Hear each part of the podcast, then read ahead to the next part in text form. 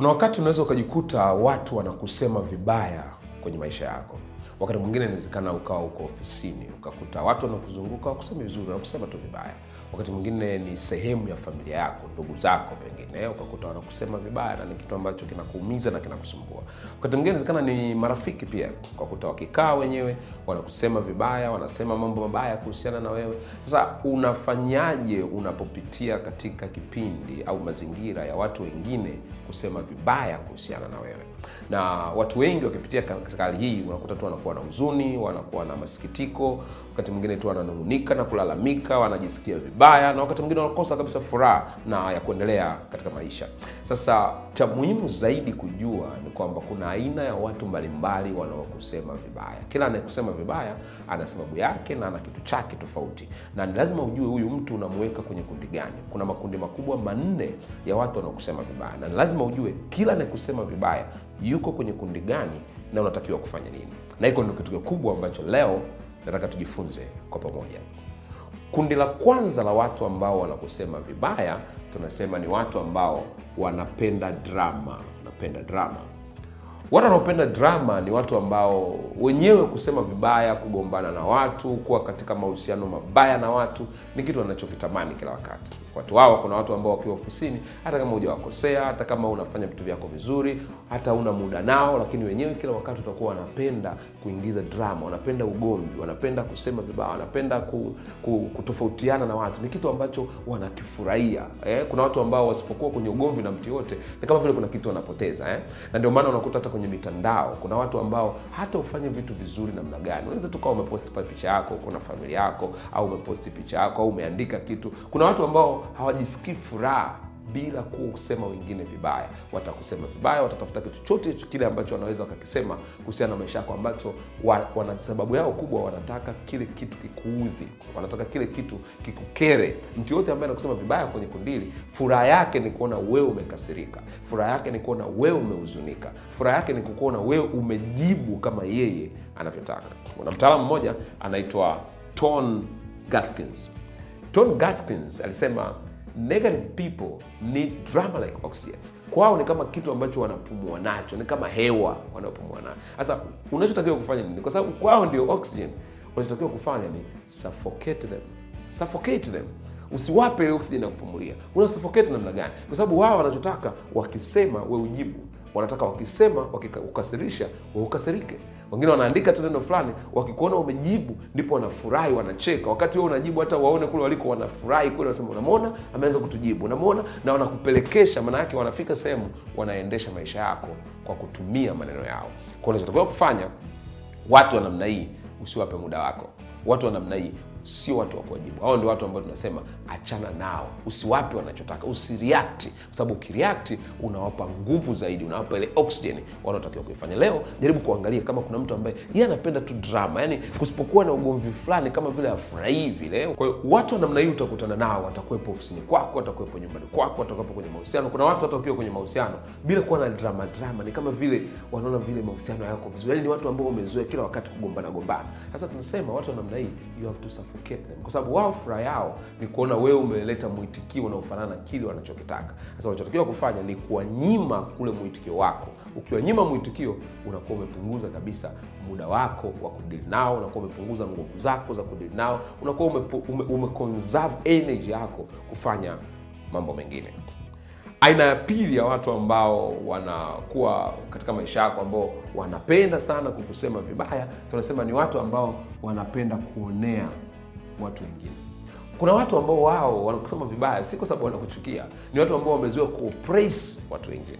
Kwa hiyo wakikuona tu mahali wanakusema vibaya, ni yao kubwa, wanataka ujisikie wewe ni mnyonge, ujisikie wewe hauwezi, ujisikie wewe ni dhaifu, ujisikie wewe hauna maana. kwao kuna watu ambao wanakusema vibaya ili wakudogoshe, wakufanye wewe ujione hauna thamani katika hiyo ofisi wakufanya wewe ujione una thamani katika hayo mahusiano, wakuone wewe hauna thamani katika chochote unachokifanya. Kwao anakuja anaanza kusema vibaya, anawatangazia watu vibaya, ataandika kwenye mitandao vibaya, atawaambia watu mambo mabaya kuhusu. Nia yake kubwa sio tu uchukie, nia yake kubwa anataka ujisikie wewe hauna thamani, kwa sababu ukishajisikia una thamani, maanake anakucontrol.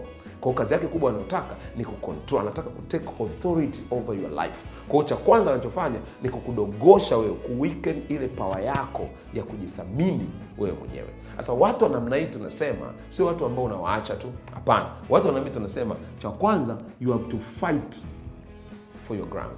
Fight hawa ni watu ambao lazima ukabiliane nao, you have to confront them, lazima ukabiliane nao. Si watu ambao unawaacha tu, kila siku wanakusema vibaya, kila siku wanakulaumu, kila siku wanakuambia mambo mabaya. Ah, ah, tunasema ukigundua huyu mtu anafanya hivi ili anidogoshe, ili anidhoofishe, ili anifanye nisiwe na thamani, tunasema you fight back fight your own ground. Tafuta nafasi ya kukabiliana naye, tafuta nafasi ya kusema hapana. Mwambie unachofanya sio sahihi, unachofanya sio kweli, unachosema sio sahihi. Lazima upigane naye kwa maana ya kujitetea wewe mwenyewe, kwa sababu utakapoendelea kuwa mnyonge katika hali hii itakusababisha mwisho wa siku ufike na ujione wewe hauna thamani. Lakini kitu kingine ambacho unaweza ukafanya Tunasema watu wa namna hii ni kwamba usikae kimya kwa muda mrefu. Wakati mwingine anapoanza unaweza ukawa ukamwacha kwa sababu unakuwa uelewi intention yake, lakini baada ya muda tunasema usikae kimya kwa muda mrefu. Ukikaa kimya kwa muda mrefu, atakuwa ni mtu ambaye anakupiga kama mpira wa miguu. Kwa tunasema hili kundi ambalo linafanya wanakulaumu, wanakusema vibaya kwa nia ya kukudogosha, kwa nia ya kukufanya usiwe na nguvu, kwa nia ya kuharibu ile thamani yako, tunasema confront them, fight them, stand your ground. Usikubali tu kukupeleka peleka. Ah, ah, simamia, sema hapana, kwa muda mrefu nimeobserve hichi kitu anachokifanya kwa kweli sio sahihi, kwa sababu madhara yake ni kwamba wakifanikiwa wao au akifanikiwa huyo mmoja, kuna wengine wengi watajiunga naye, na wewe utakuwa ni mtu ambaye kila siku unabeba lawama ambazo hazikuhusu, na mwisho wa siku itakukatisha tamaa sana. Aina ya tatu ya watu ambao watakuwa wanakusema vibaya na unatakiwa kufanya nini? Tunasema ni watu ambao hawana cha kufanya, tunawaita idlers. Idlers ni watu ambao usiku na mchana kazi yao ni kudiskasi mambo ya watu wengine wanadiskasi maisha yako, wanadiskasi maisha ya mtu mwingine. Hao ndio watu ambao kila wakati unakuta wanazungumzia wasanii, wanazungumzia watu mbalimbali, yaani wao maisha yao yamejengwa na yamezungukwa katika kuzungumza mambo ya watu wengine, hawana kitu chao cha kufanya. kwao ni watu ambao wewe maisha yako ni content yao ya maongezi ya kila siku.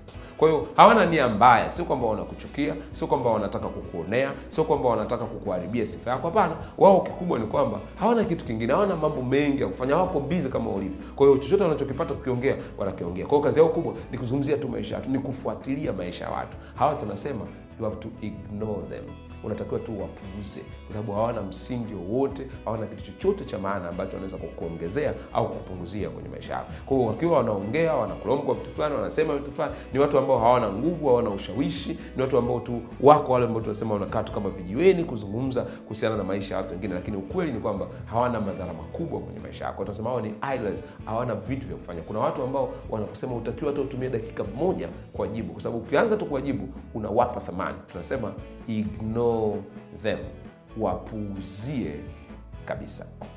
Watu wa nne au kundi la nne ambao unatakiwa kulijua uh, la watu ambao watakuwa wanakusema vibaya, wanakulaumu kila wakati kwenye maisha yako, unatakiwa ujue wanatokea kundi gani. Ni hao wanatokea kundi la nne. Kundi hili la nne tunasema ni watu ambao wanataka kukutoa kwenye focus yako, kwenye focus, hawataki uendelee kufocus.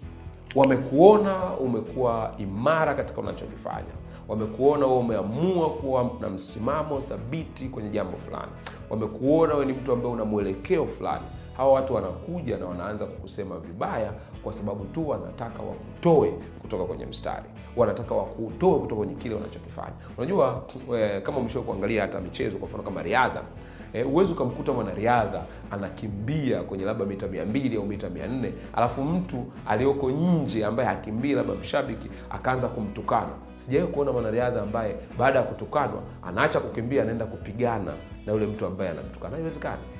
Anaamua kufocus kwenye kile unachokifanya. Sasa kuna watu wengi sana wako wa namna hiyo, wakishaanza kukuona una focus fulani kwenye kazi yako, kwenye biashara yako, au umeanza kufocus kwenye kipaji chako, au umeanza kufocus kwenye mahusiano yako, kwenye kazi yako, kitakachotokea watakuwa ni watu ambao wanakuja kukuletea interference. Wanataka wakutoe kwenye ile focus, wanataka wakutoe kwenye kitu unachokifanya, wanataka wakutoe ili upoteze mwelekeo, kwa sababu watu wengi waliopoteza mwelekeo wanataka na wengine pia wapoteze mwelekeo wao. Sasa ukiona mtu anakuja kwa namna hiyo, anakuja anaanza kukusema vibaya kwa sababu hiyo, ujue unachotakiwa kufanya hapo ni kuwa mtu ambaye una focus doing on the right thing. Focus yako iwe kwenye kufanya kitu sahihi, bila kujali ni nani anakusema vibaya, ni nani anasema nini. Watakuwepo tu siku zote, wataendelea kusema, lakini wewe keep doing the right thing mpaka itafika wakati watasema huyu jamaa ndo alivyo, tumeshamsema sana, tumeshamzushia sana, lakini yeye ni mtu mwenye msimamo anayesimamia na kufanya yanayopaswa.